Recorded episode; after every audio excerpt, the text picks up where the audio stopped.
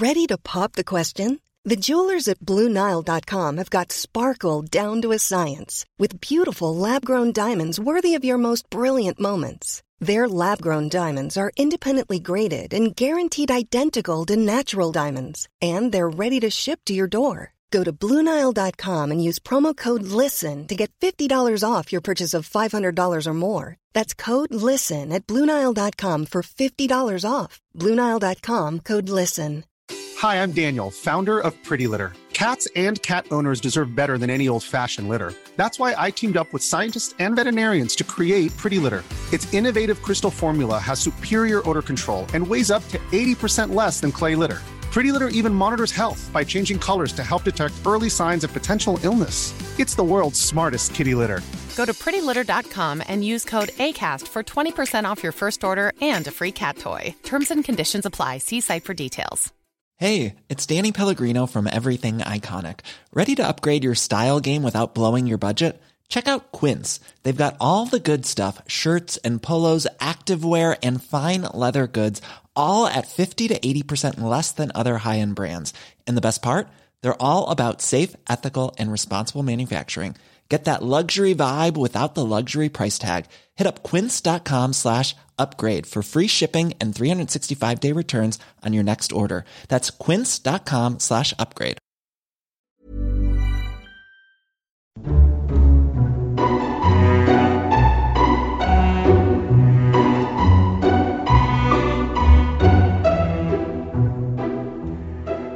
Hello and welcome to Lore Watch, a roundtable freeform discussion about lore in the games of Blizzard Entertainment. I am your host, Joe Perez, one of several lore-focused folks from Blizzard Watch, and I've got my marvelous co-host with me today, Matt Rossi. How are you today, Matt? I'm good. That's good. I'm also good. Uh, I have my Hellboy um, RPG here. It's the one from like like 20 years ago. Oh, nice. The GURPS one, and they've been. I guess they're releasing one for 5e. Yes. And it just it's weird to look and realize I I don't know how much I haven't read an issue of Hellboy in a long time. I don't know how much the story has advanced since this one came out. So, yeah, that's just it's interesting to think about. And which is also interesting because I just ordered the Hellboy board game from Mantic because I wanted the minis and the game looks absolutely hysterically fun. And hysterically as much as a Hellboy game can be fun. But we're not here to talk about Hellboy, although we could, but we can talk about that later. Uh, we're here to answer your questions about lore uh, in the games of Blizzard Entertainment. And today we are going to be doing just that. We have several questions from all of you out there, a couple carryovers from last week. Uh, we appreciate you sending those in. Again, if you have questions for this podcast or the other podcast or the queue, you can send them in. Uh, we do have two channels dedicated to it on the Blizzard Watch Discord server. Uh, we do look at the Patreon and supporter one first uh, for obvious reasons, uh, but we do check the other ones, which again, these are from all over the place. If Discord's not your thing and you want to go ahead and send us an email, you can send it to us at podcast at blizzardwatch.com. Without further ado, let's start this off with the first question, which is actually three parts. Uh, question for Lore Watch from Cuervos. Elemental Shaman in Argent Dawn, EU. Hello, Watchers! Based on the fact that Nathanos is killed by the PC in the pre-patch, three outcomes have to come to mind. Uh, mild spoilers there, but I think that was pretty much apparent for everybody that's been paying attention. We never hear from him again. He's done the Asa la Vista, baby. He comes back in Shadowlands, and killing him was part of a strategy made by Sylvanas, so he is still a bad guy. Three, he comes back in Shadowlands, but as he will not be an undead anymore, probably, he comes around about what he's done and will in fact help us take down Sylvanas as a redemption arc. Please share your thoughts on which you think is more likely to happen, or maybe you think something else entirely may happen. Keep the good I, work. I've, I'm actually recoiled in horror at the very idea of a redemption arc for Nathanos. Y- you know what's funny though? Like you're recoiled by it, but this is something I was actually kind of wondering about. Before you before you do before you say that, let me explain my thinking here. Have you guys ever played Star Wars: uh, The Old Re- Knights of the Old Republic 2? I have extensively. Do you remember the line where Kreia says, "Redemption is a kind of spiritual collapse, a fall that few recover from"? Mm-hmm. I, that's Nathanos. I don't think I, not everybody can be redeemed. Some Yeah. characters, in order to have a redemption arc, there needs to be willingness. It needs to be from your own actions and choices, not I got killed, So now I feel bad. I, I don't know how else to explain it. Not, not- only being killed is not a magical salve that purges a person of all the bad choices they've made, is what you're basically implying. Yeah, and also, I don't think Nathanos is never like his choices have never been. You know, you can't blame the things people do on them being undead.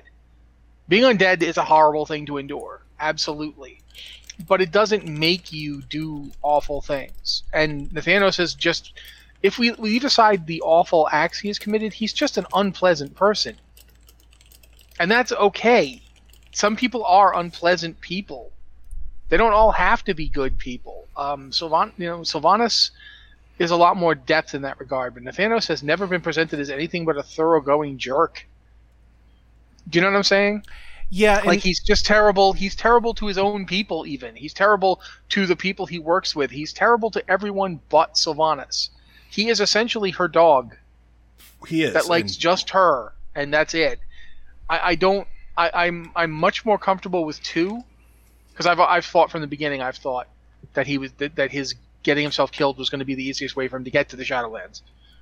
You know, it's not like he's got access to a giant portal, so if he wants to get there, well, there's one really surefire way to get there, isn't there? Yep. Um, so yeah, that part I can see. But I'm going to shut up now so you can talk. I don't want to, didn't want to interrupt you, but I just had no, no, no, no. That, and that's perfectly fine. And that, and that's something that this is the reason I've been thinking about this isn't so much that I think that he's going to get a redemption arc, but it raises a lot of questions because while there was a plan in place, did Sylvanas' plan include him after this?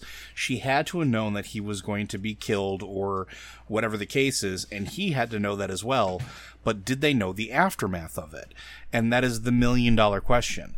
Uh, it also, after playing through a bunch of the Shadowlands stuff, there's this weird disconnect where where does Nathanos go? Is he in the maw? Is his soul weighed from his actions before he was raised as an undead, before he was a member of the Scourge, or is it everything that happened from between then and now?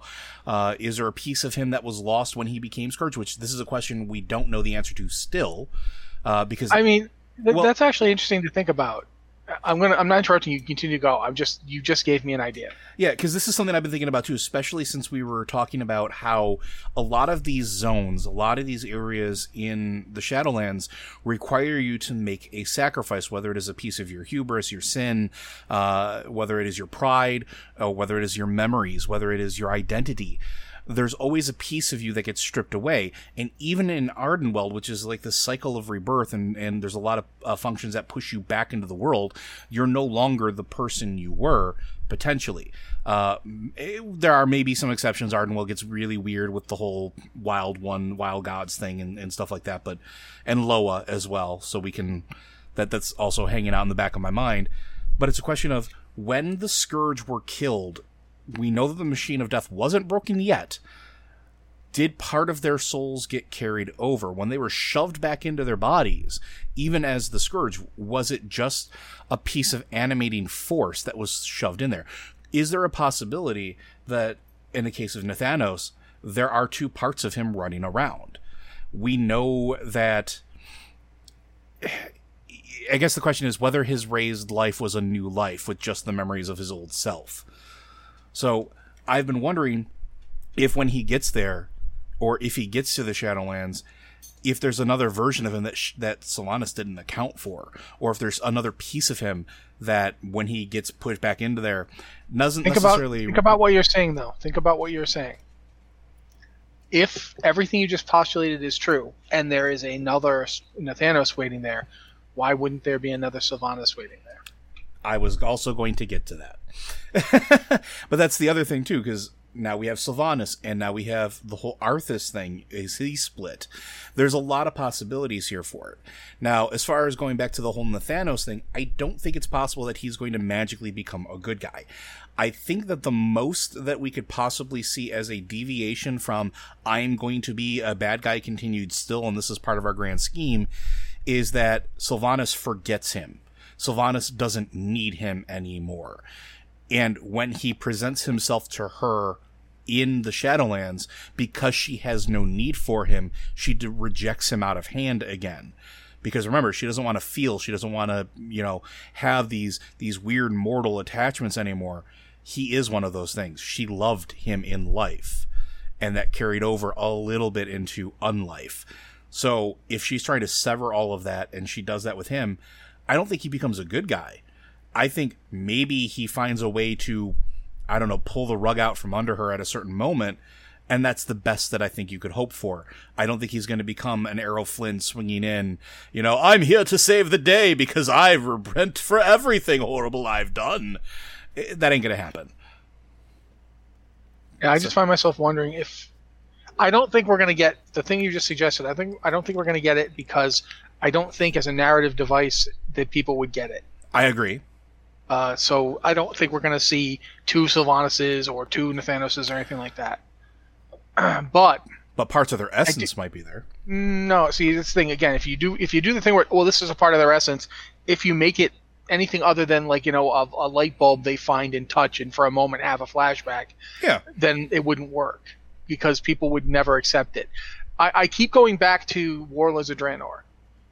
People were very confused by it.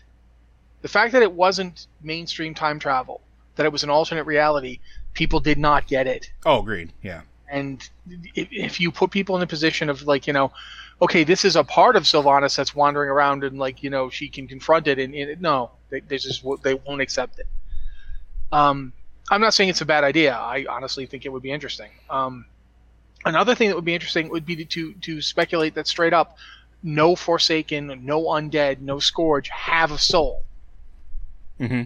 Their souls are gone. That's in fact the source of their torment. Their soul is already left. And that they're just pure anima or something like You that. they're just they not even pure anima. They just They're- in fact they're not anima. They're That's why their existence is horrible. Yeah, they're because a they're battery. not there's they're there's they exist, but they don't have the spark of life. They don't have a soul. They don't have the things that make a living being what it is. They, but they have a brain, and the brain is trying to you know go without it. Mm-hmm. Um, there's a lot of ways you can go with it. Um, I don't think they're going to do them because, in the end, it would be a really neat way around all this if, if at the end Sylvanas' soul is put back into her body and she's a living person again. I don't expect that that's going to happen because it would be too neat and people would would, would be like, "What? No." Yeah. Uh, and it comes back to around to like a lot of these ideas are cool. Like I mean, I've I've been a big supporter of of making Sylvanas actually be alive again, so she'd have to face all the things that that she did while she was undead. Now, if her soul has been out of her body the whole time, basically it, it's in an afterlife right now, and then you know it you have to be confronted with what your body did in your name, and you're like, but I was here. You know, I, I wasn't, you know, I don't know if you, we're going back to comic books again. Have you ever read the comic book Quiver? The Green Uh, Arrow one yeah. that Kevin Smith wrote? Yeah. Oh, yeah. When Hal Jordan decided he was going to recreate Ollie Queen, Yes. but he did it without his soul, which was up in heaven the whole time. Yep. And eventually they had to put the soul back in the body in order to save uh, Ollie's son from a guy who was going to steal his body and go around doing horrible things. I, I find myself like, you know, that that's a story that would be very interesting, but I don't think they're going to do it. I don't think they're going to do anything that makes it so that the, the people who are acting aren't the people Yeah. in I- any way. And I agree. And that's, but that being said, I absolutely don't think we're never going to hear from Nathanos again. That just no, no, way. it's impossible. Especially, especially not in this expansion. This is not the expansion where killing somebody gets rid of them. Um, it's like, uh, okay, so he's dead. Whoopee. That that's that's like, th- there's a big rip in the sky where the dead are you know coming through. I'm not sure that this is a particularly effective strategy for dealing with him. It would have been more effective to actually lock him up somewhere because then he'd be locked up and he couldn't do anything, you know. But you know, this way he's ra- he's ranging around the Maw. I expect it's either going to be two or a variety of three closer to the one you talked about. Like I don't think it would need to be that he has a soul fragment. I think you could literally just have him get to the Maw and Sylvanas is just like doesn't even like he's he's going my you know my queen and she just walks away and leaves him and then later on he breaks out of the maw and, and goes for vengeance for her having you know broken his heart and abandoned him that i could see i'm Mhm. not sure that that's what's going to happen uh, because I, I don't know that sylvanas would do that just because she's she's not really one to waste raw material. And Nathanos has more more often than not has proved useful. I mean, yes, he didn't successfully kill Bwonsamdi, but he's did a he's done a lot of other things for her. You know what I mean? So I'm not sure. But, I- Honest- that, but I lean just- I lean towards two. I do think, however, it would be interesting if there is if they did come out and say that there's when you die like that, when you die and become undead, a piece of you is left behind. I think that would be interesting, and I and think I, I would like to see stuff with it. I just don't expect it. Yeah, I don't expect it, but I think that there's. This is one of those rare opportunities that they could try to get a little metaphysical with it and, and go a little bit of the philosopher route more so than anything because one of the things that I see stressed in a lot of these these zones is that this isn't the mortal world, right? Like this isn't the world we know. Everything says that to you at some point. Uh, you know, time has no meaning. Our sins don't have any meaning. Who we were has no meaning. Whatever the case is, uh, this is a new fantastical realm where we don't know all the rules, and so we could start to learn more about it, especially as we start to learn more about how the Helm of Domination was crafted, how Frostmourne was crafted, how that actually like inter- interacts with what happened with the whole coming about of the Lich King in the first place. Like we know we're going to find out about that, but it would be interesting if in the course of that we find out more about the scourge itself, because one thing like if you go around uh, Maldraxxus, there's a whole lot of like this is proto scourge. This is what the scourge is templated after right? Like the the weird abominations the weird soul stitching all of these things all these things that the lich king did there's always like a little piece of it that's like oh i could see where he got the idea from it i could see where he got the idea from it and there are things that look like they belong I, almost to the original scourge they're almost like mindless carrion in maldraxxus maybe there's more to it. And I would love to see something that goes into that a little bit more. Again, don't know if we're ever going to get that, but I personally would like to see something more about it because it is a rare opportunity for them to flesh out something that I don't think they've ever had an opportunity to even attempt at fleshing out before outside of something like Chronicle. All right, I think we've answered that one pretty good, so we'll move on to the next one. Uh, question for Lorewatch. Recently, I've completed Ahead of the Curve, and in doing so, received the Uncorrupted Voidwing. The quest has you taking the Drake to Wrathion, who uncorrupts it and gives it back to you to take care of. This got me thinking of drakes, whelplings, and dragons. Are my mounts and pets sentient dragonkin like the other, like the ones who take on human form from time to time, or just primal beings? Is there something that separates the different dragons, proto drakes excluded, from being like the ones that interact with people, or is it similar to Goofy and Pluto, where yes, they are exactly the same, and no, we don't talk about it? Sincerely, Flanageddon. What do you think? Uh, yes, they're exactly the same, and no, we don't talk about it. I mean, there's nothing in game that in game. In fact, when you get the nether nether drakes the first time, you are explicitly told that these are just dragons. That that they are members of the dragonflight. That are the, the thing is is you don't own that drake. That drake is helping you. The in-game fiction of the of the nether drake is that the nether drake is assisting you not that it is your it's not like you're in in real life if one owns a horse one owns the horse one puts the horse in a stable one feeds the horse one cleans up after the horse. That is not the case for a drake mount. The drake mount is a drake. It's letting you ride on his back to get places but it is not your drake. You do not own it. It is not a slave.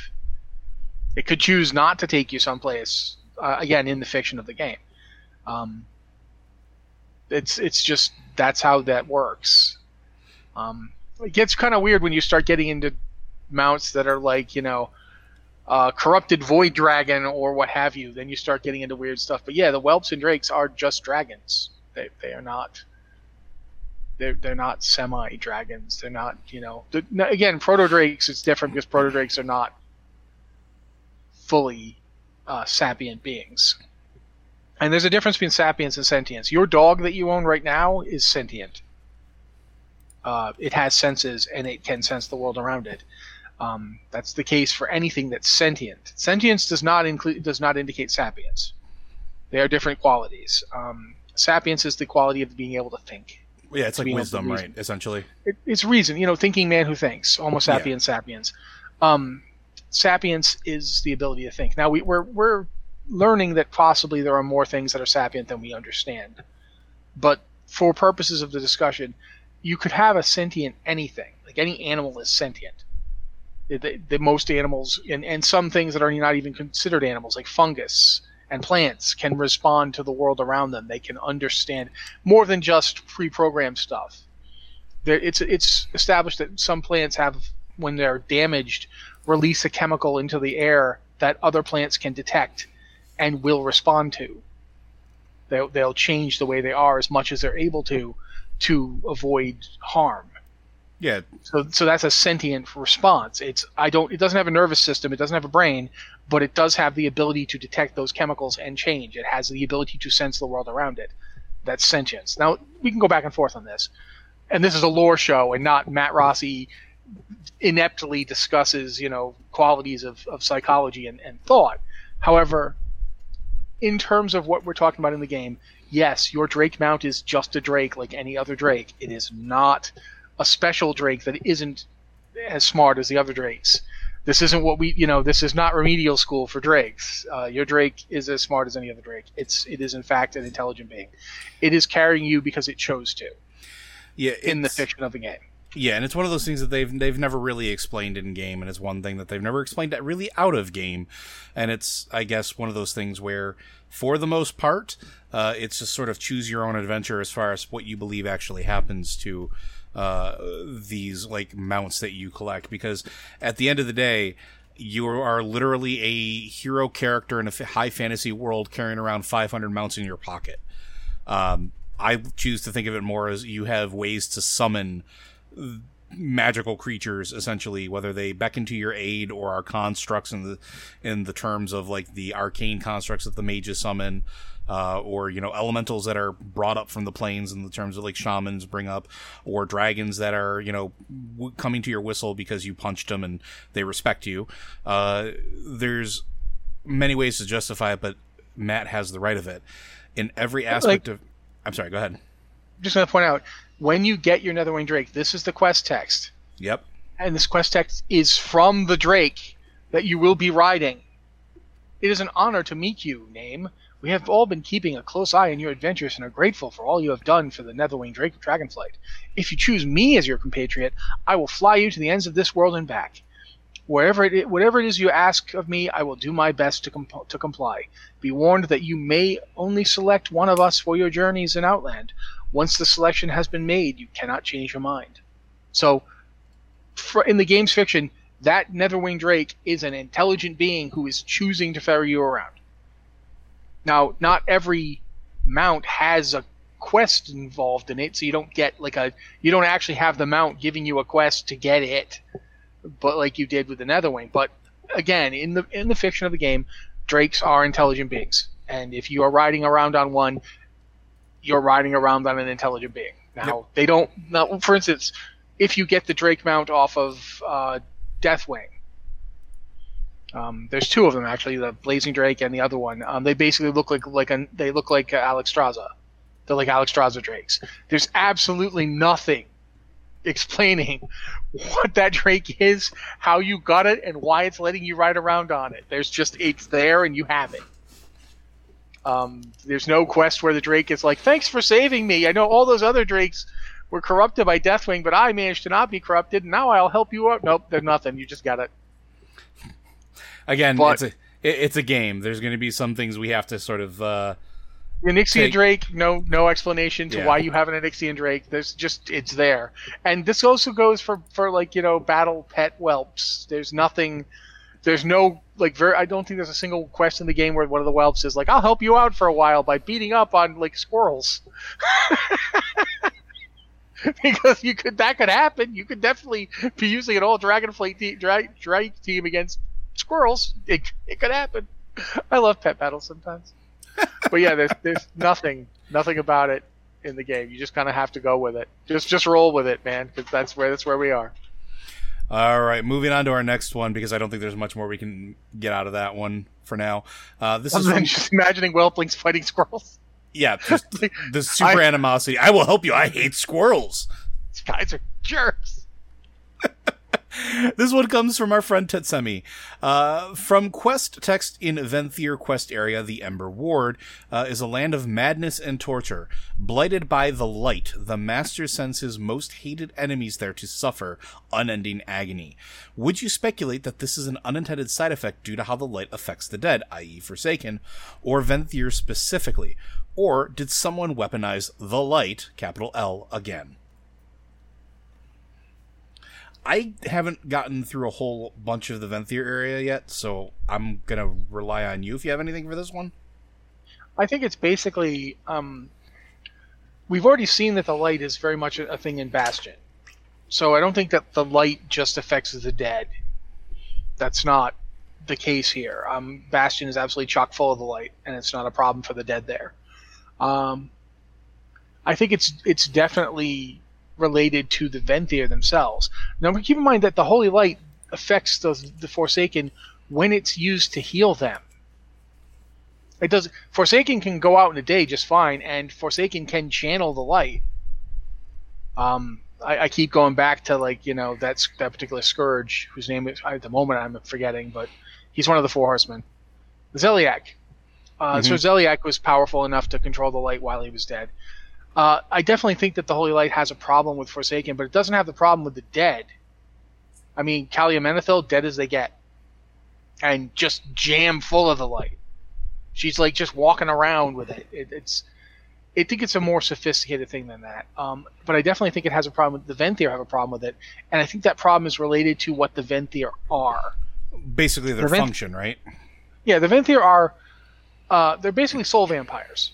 Like they're they're vampires, but vampires that that don't drain your blood. They drain you. Every mistake you ever made, every fault, every sin, they drain it out of you. They they they shrive you of you, and as a result, th- what's the thing that the the, the entire me- message of the light is that there's one path. If there's one path, you know, you'd think they'd be okay with purifying people to f- pursue it, wouldn't you? I mean, that's the whole deal with Illidan. When Illidan destroys Xera, it's very much him saying, you know, I would do anything to defeat the Legion, but not this. You know, I, you, I won't let you take my scars. Um, there's that whole idea of what makes you who you are. And that's a fascinating thing that I, I would like to see more about it. Like, we know that the origin of the Venthyr lies in Sire Denathrius himself. What made Sire Denathrius? What is he? That I don't think has been really we, we don't know. We know that he's you know been, he's ancient and he's very much connected to Revendreth, but what is he? Yeah, we don't know Why- that about a lot of the uh, the coven leaders, right? Or the coven we- or progenitors, I guess I should say. Yeah, we don't we don't really know much of anything. Like uh, the one in Maldraxxus is missing, and we don't know what happened to it. Uh, and there's others. I mean, what's the deal with the Archon? I mean, there's there's a lot. So I, I do think that there's more to be seen. I definitely think it's Venthyr related. It's Venthyr specific, and I, I don't. I mean, I don't have a problem with saying that someone has weaponized the light. I mean, people weaponize the light all the time. The the the uh, the Naaru are all about it. I mean, we we've seen huge light powered warships. Uh, so I don't have a problem with that. But I don't. I can't make that judgment right now. There's nothing in game yet that is making me think that there's a big that someone's using the light to, to attack the Venthyr. I think the light is just there and it just hurts the Venthyr based on what I've seen. It- but maybe I could see something else and I change my opinion. It, it depends. Yeah, and then the only thing that I really have to speculate on is just the way that the entire realm is made. So everything has a very distinct aesthetic or very distinct um, feel to it as far as when you're going through it. So, like Bastion feels like a land touched by the light, and when you go to a blighted area, it you you feel it. It's Ardenweald is a land eternally in twilight. Uh, and when you go to a darkened or off area, you feel it. Like there, there's a very distinct tonal shift. Here, I don't know if I've like me personally because I haven't done everything in there yet. I don't know if there is like a corrupted area because the entire area is just mired in like this ever-present darkness of sin and depravity. The same thing that they're supposed to be cleansing souls of. And I think that because of that, because of that function, that that way that that functions, is they're constructed in such a manner to live in that darkness, right? Like there's the whole thing about the whole the whole idea of the Venthyr is that the Venthyr that you meet, aside from Denathrius, are people who went through the process. Yeah, they're they've been reforged, and then, right? And then they were given an option: Do you want to move? You can go back into the light and be judged, or you can stay here and be one of us and help help us in our mission. So essentially, everyone who every Venthyr has been drained, and then moves on to drain others. So it's again, it's very vampiric in terms of the metaphor of it. So I think that the, that that's something to consider when you're dealing with with Revendreth. Yeah, and I and I think we'll find out more as time progresses as well. And I, it's uh, it, I know it feels like such a cop out answer, but we don't know nearly enough yet. Uh, and I think that a lot of that will be revealed as we move through, as we learn more about Sire Denathrius and how the Venthyr are actually constructed and what actually happens to, you know, redeemed souls aside from they are reforged into the Venthyr, which is all we know right now. So there's a a ton of wiggle room, but I think it has something to do with that forging process and being built for that specific role. Because not everything there, I think, is tortured by the light, but not everything there is Venthyr, right? They're not all vampires. So I think that has something to do with it, but we'll see. We'll see what happens as we make our way further through that. Our next question comes from Braylon. Hello, watchers. Braylon again, longtime patron supporter and human paladin from Dethecus here. Thanks for answering my question a couple weeks ago. Unfortunately, I realized I was too clever by half and I ended up painting you into a corner while my actual ask was muddied. So I'm going to try again. Varian's death allowed for a ton of character development from other characters that were stagnating because he had a tendency to hog the spotlight. If he had retired, as Rossi suggested, we would not have, have had Genn finding a surrogate son to replace Liam, or Anduin finding a surrogate father to replace Varian. We might not have had the tension between Anduin and Sylvanas to such a degree, merely because Varian was still lurking in the wings. So, at least in my opinion, his death opened up a ton of development for other characters whose relationships and personalities were underdeveloped because of his presence. Are there any other characters whose presence you feel limits the development of others, and if so, who might they be? I think that's a much better question than who needs to. I don't. I straight up don't agree with it. I uh, and I didn't agree yeah. with it before. I wouldn't misunderstand you. Uh, straight up, I don't agree with you. Um, I know now. You're right in that certain stories wouldn't happen if Varian were alive. That's that's a fair statement. I agree with that. Uh, I don't think that it means Varian is limiting the development of others. Um, if they wanted to do a story where that's that implies that there's only one path to development for these characters. You could absolutely do a story with Varian still alive, where Anduin is doing stuff, where Varian, where Genn is doing stuff. It doesn't have to be the same stuff. All the death of a character does allow you to do different things than if they were still alive. That part I will agree with. That doesn't necessarily mean that the things they do are necessarily the best thing you can do. And that's I'll always be on the side of keeping characters around as much as possible. Like very rarely do I feel like a character death is necessary in fiction like that. Yeah. Uh, um, there certainly are times, like for instance, I'm just going to say it: the Joker in DC Comics, if he died and stayed dead long enough for some stories to happen, I would be absolutely thrilled. And I probably wouldn't be that bothered if Batman died. So I could, there are characters in fiction that I feel have that effect. Like if Batman died and stayed dead for 10 years and other people had to replace him and deal with his legacy, you could have some really great stories. Um, that's one of the reasons I'm really sad that they got rid of the multiverse for a while there and then brought it back, but now it's all messed up and doesn't make any sense. Uh, because they had the Earth 2 Batman who had died. Yeah. And so everybody in that world had to deal without having their Batman. So his daughter had to become a crime fighter, and his adopted son, Dick Grayson, had to deal with like, I, should I be Batman or should I just stay Robin? What should I do with my life? And and to to me, the World of Warcraft setting doesn't isn't in a place where it has those characters yet, where they've been around for so long, and they've had such an impact that their deaths are necessary. Even Sylvanas, even Thrall, I don't feel like they're. And, and in fact, I feel like we're seeing with Thrall that the you can do this in Warcraft. You can rotate characters in and out. Yes. and you can focus on certain characters and then focus on different characters, and you don't have to kill them off or remove them. Um, I mean, even Medivh is still kind of around. I mean, Yeah. there, there's there's actually like if you did Karazhan and Legion, Medivh is still sort of here, but he's not up front, and thus the fact that he's not actually entirely dead doesn't really matter. It doesn't change the fact that Khadgar had to step up and try and replace him, and that Azeroth had to find a new way of defending itself. So I get what you're saying. I do understand it. It's not that I don't understand it. I don't agree with your basic premise. Now, And no, no amount of reworking the question is going to make me re- agree with the basic premise. I don't. There's no character that I feel like if they died, it would make the story better. I feel like it would make the story different. Yeah, and I don't think Uh, that, I think that the evolution of the question or the meaning of the question wasn't necessarily so much if they died at this point. Uh, it's if like what you're saying. I think is more akin to what Braylon was trying to get at, but I think oversimplified it. Uh, it's No, the I- idea of rotating people in and out to make way for other stories. Let me put it to you this way. Um, one of my favorite characters when I first played World of Warcraft was was Cairn Bloodhoof.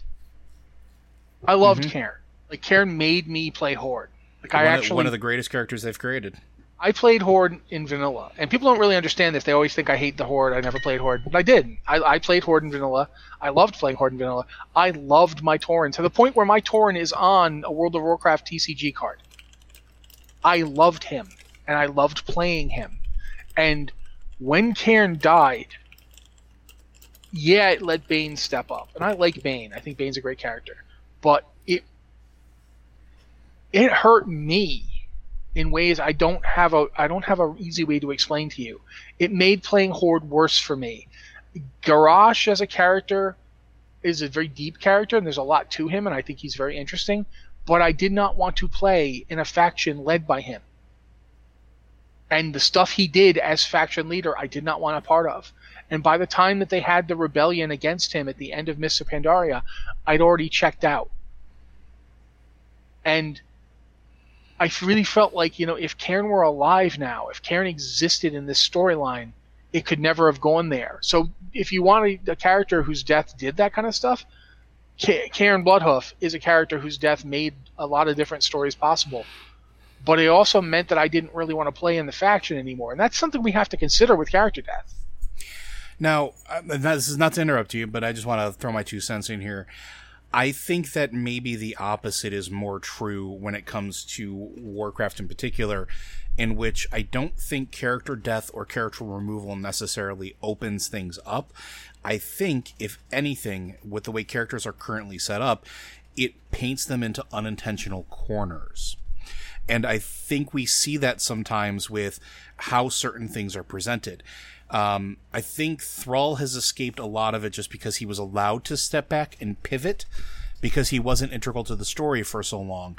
But even his removal painted Garrosh into a very specific direction.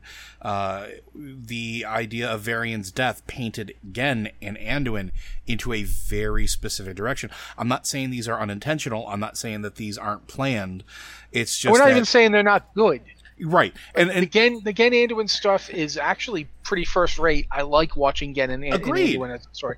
And for that matter, uh, I think there a lot of stuff they did with Garrosh was really interesting. And if they if they'd done it in a certain way, I probably would have wanted to stay Horde.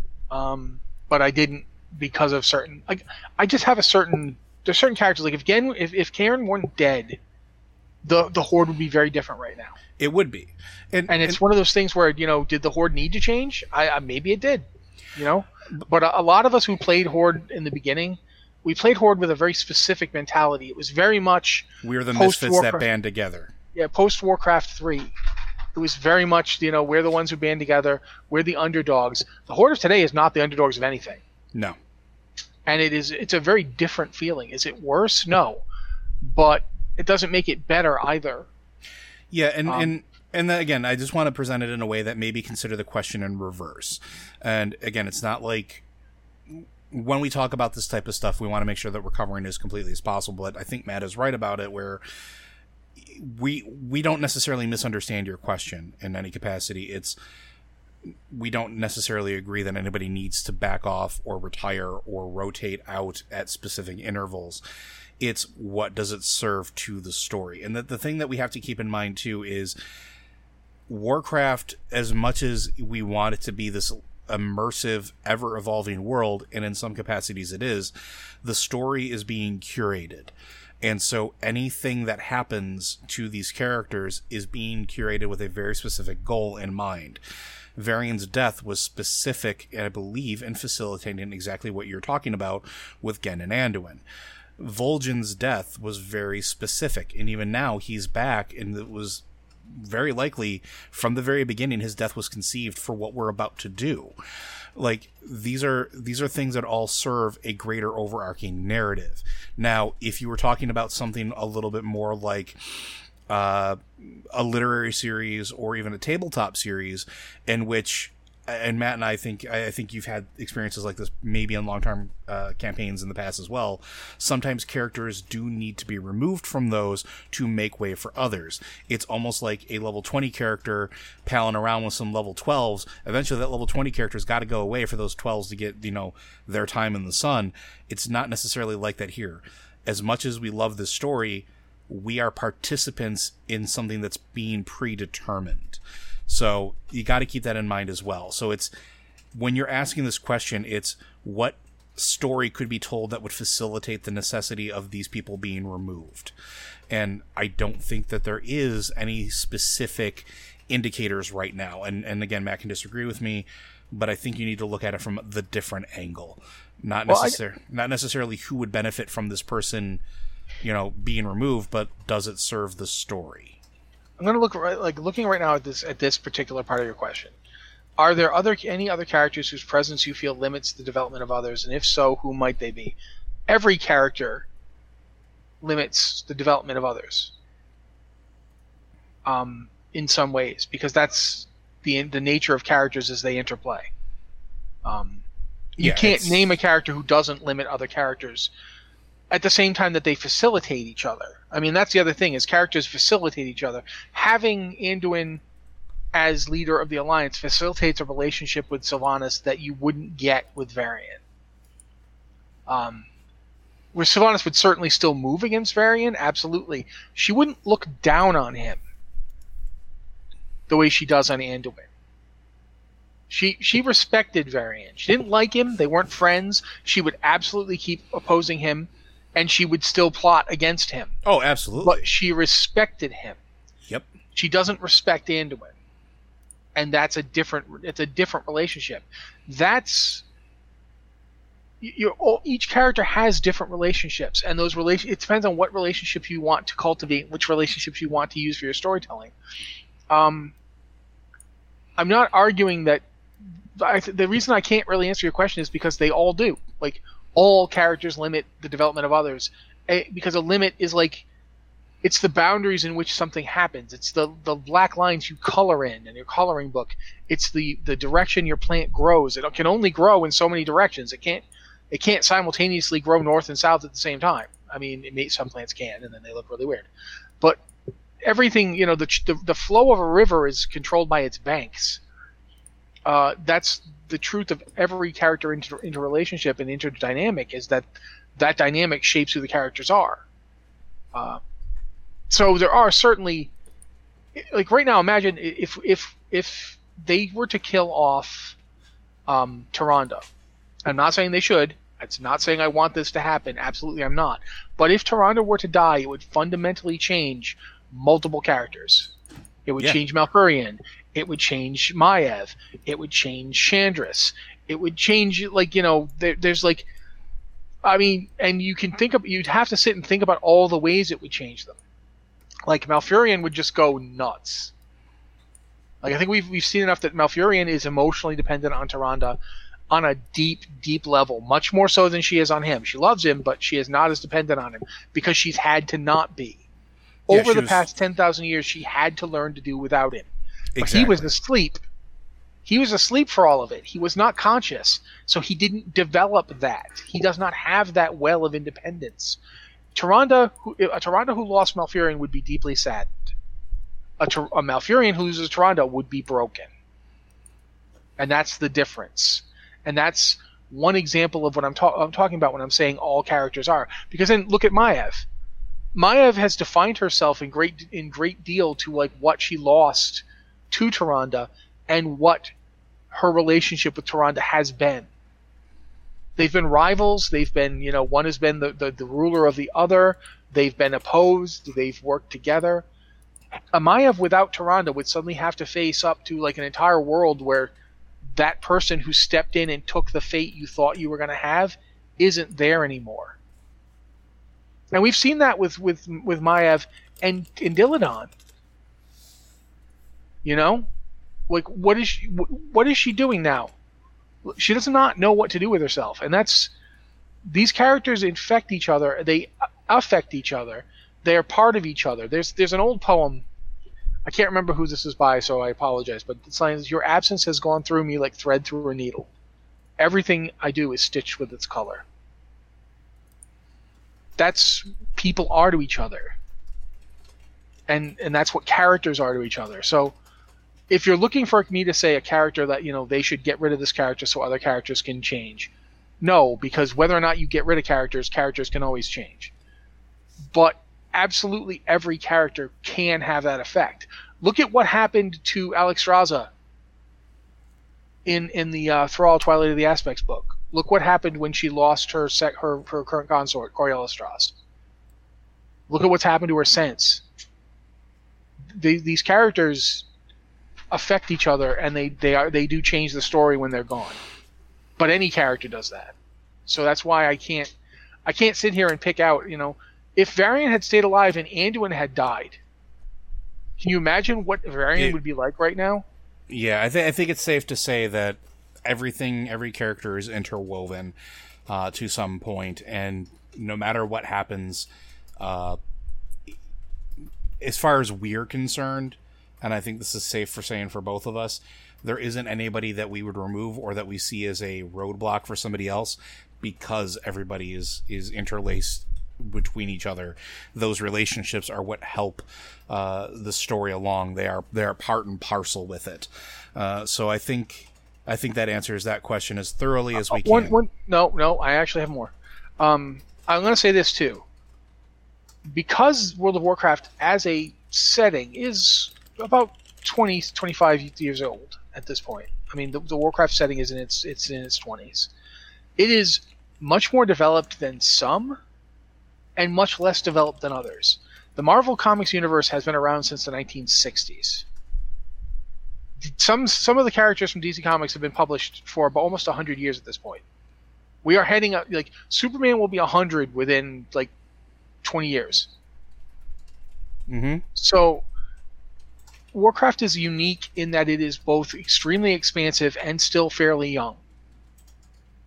Uh, it's much more expansive than say I'm going to use another example from video games. It's much more expansive than than Greyhawk, which is much older but it's much less expansive than the Forgotten Realms, which is a little bit older. And these settings all have characters that evol- that that can get replaced, that get you know taken away, and they don't make it. They don't prevent the character from developing. They just change the way it develops, and that's what I really want to be like. That's my emphasis here. The characters don't prevent other characters from developing. They just change the way they're developing. And in the case of Warcraft, I don't feel like any character in Warcraft is detrimental to the development of other characters. Can that happen? I suppose it can if one if certain characters get all the spotlight. But we've seen what happens in WoW.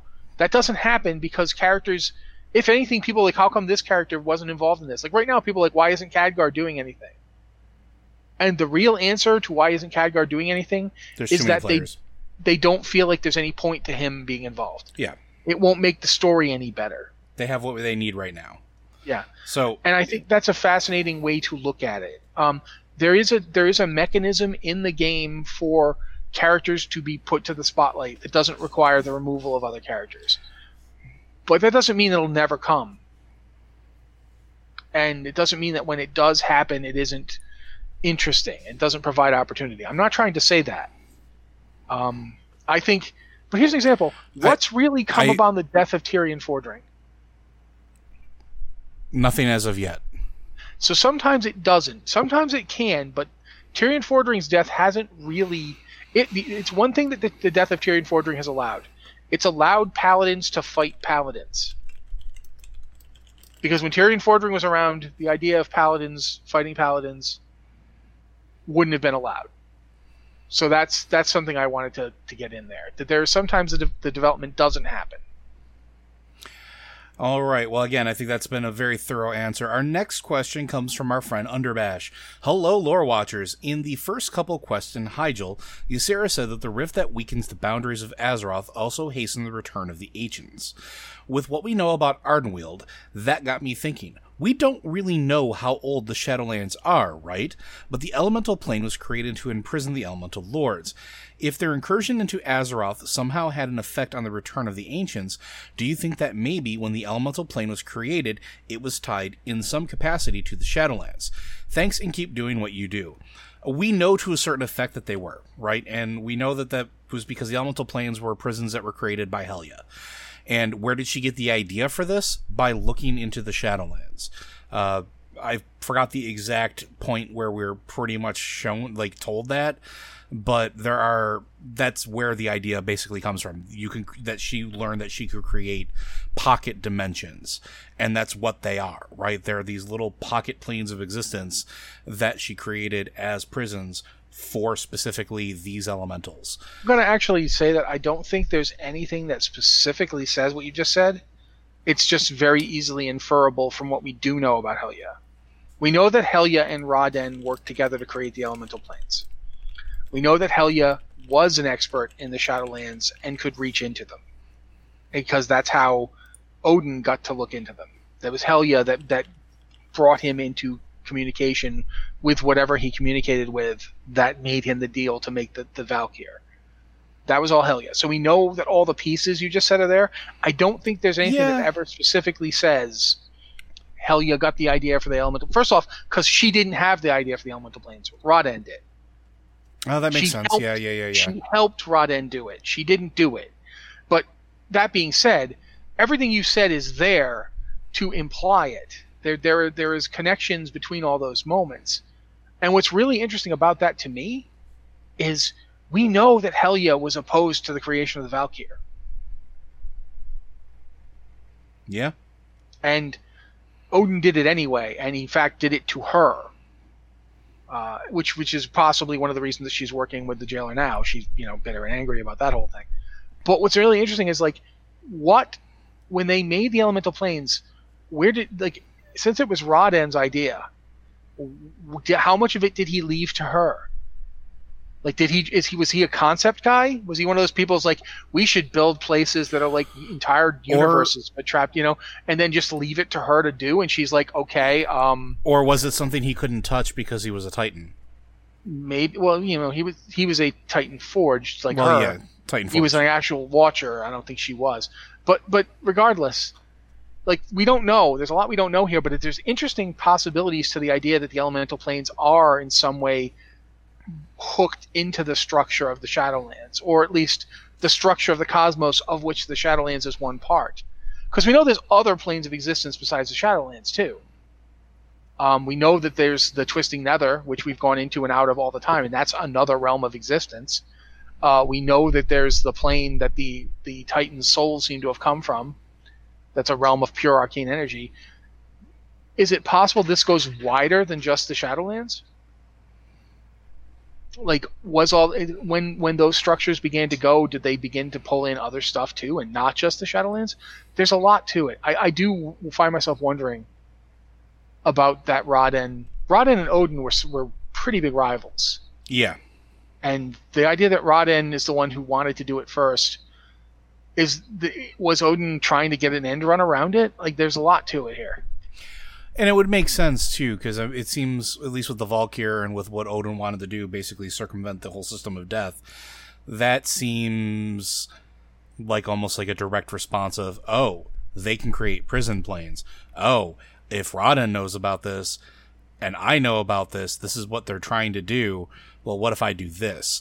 So maybe there's something there, but I'm sure we're going to find out a little bit more about it because there is reference to elementals in Shadowlands as you're moving through things.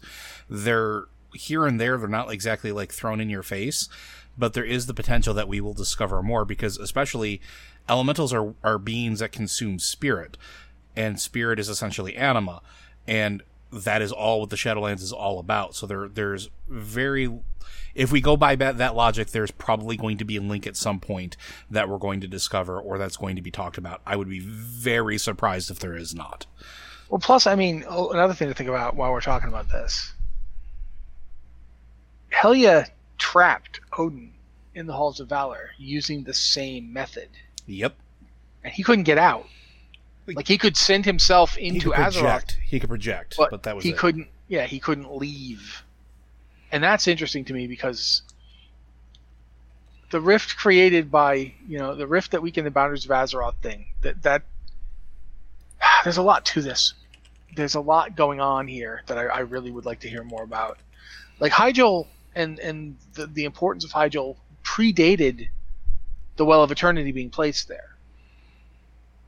Hyjal and and Zandalar were these two mountains that apparently a lot of the Loa and Wild Gods used as homes. They were the places that they went back to mm-hmm. when they got back from Ardenweald. And that's interesting to me. Like, how does that like we have these connections between Azeroth and Azeroth's natural world and the Emerald Dream, which existed before it was shaped by by you know the Titans. There was the Emerald Dream still existed as kind of Azeroth's something, kind of like it's unconscious or what have you, and that connects to Ardenweald. What is does that make Ardenweald like the the reflection of of the Emerald Dream? Like, are they are they sister realms? And if they are, is one the living one and one the dead one? Like how does that how do you pass from one to the other? Especially when we're being told that the Emerald Dream was conceived as a backup copy for Azeroth. Is that a lie? Is that misinformation? We know that Or is something... that just what the Titans made out of it?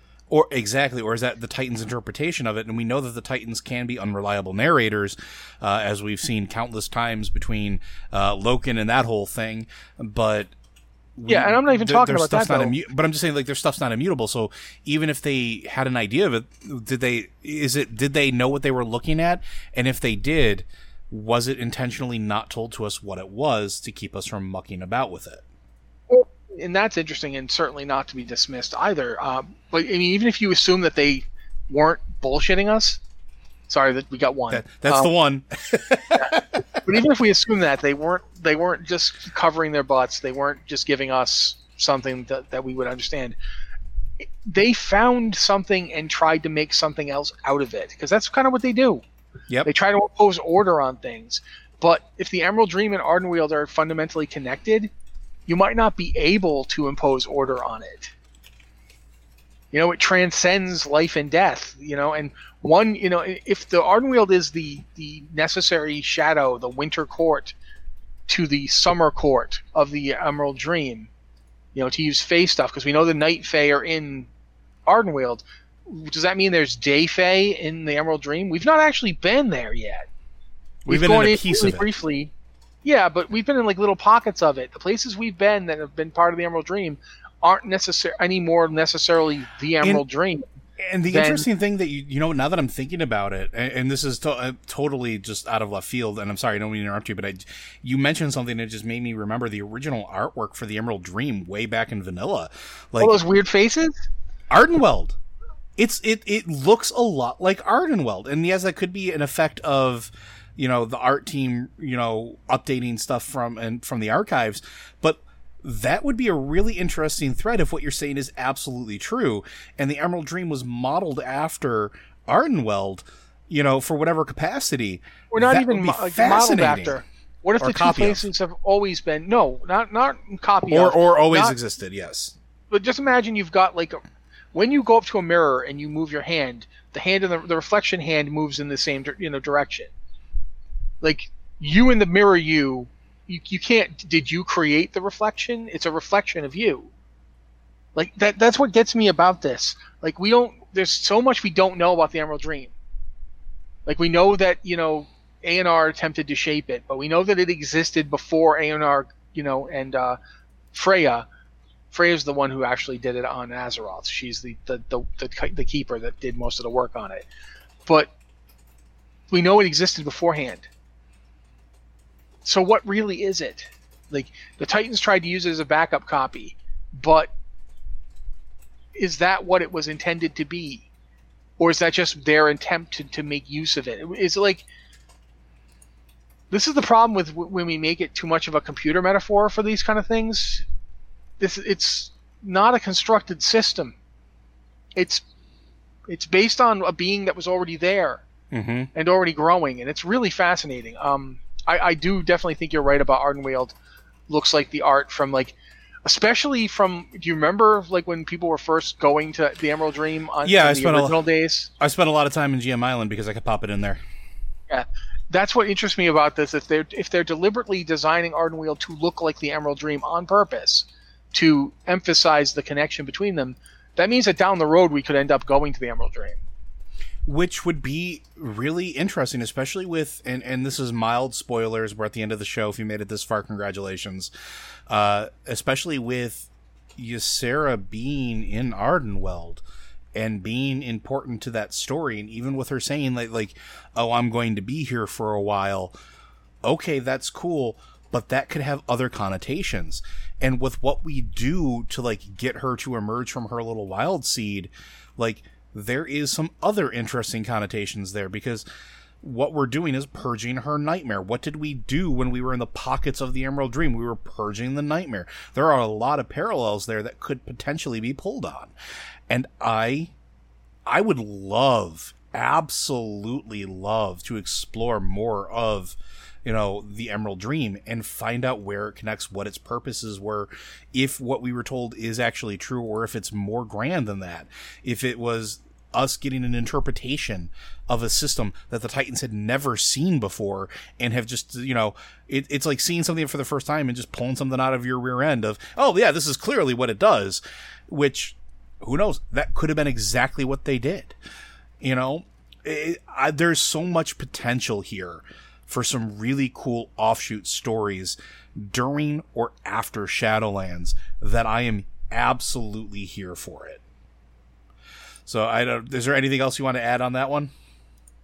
Uh, no, because as you pointed out to me before, I was going on and on and on about the last thing, so I don't want to keep doing that.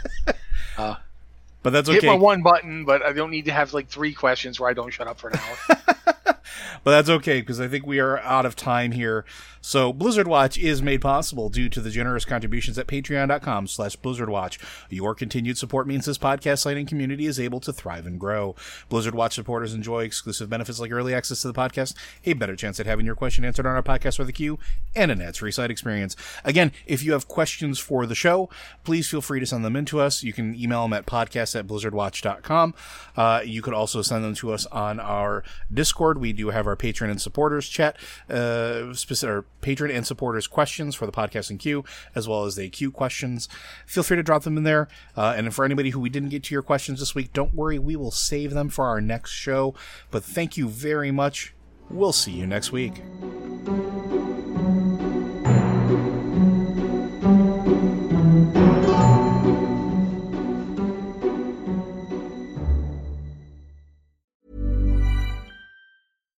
Hi, I'm Daniel, founder of Pretty Litter. Cats and cat owners deserve better than any old fashioned litter. That's why I teamed up with scientists and veterinarians to create Pretty Litter. Its innovative crystal formula has superior odor control and weighs up to 80% less than clay litter.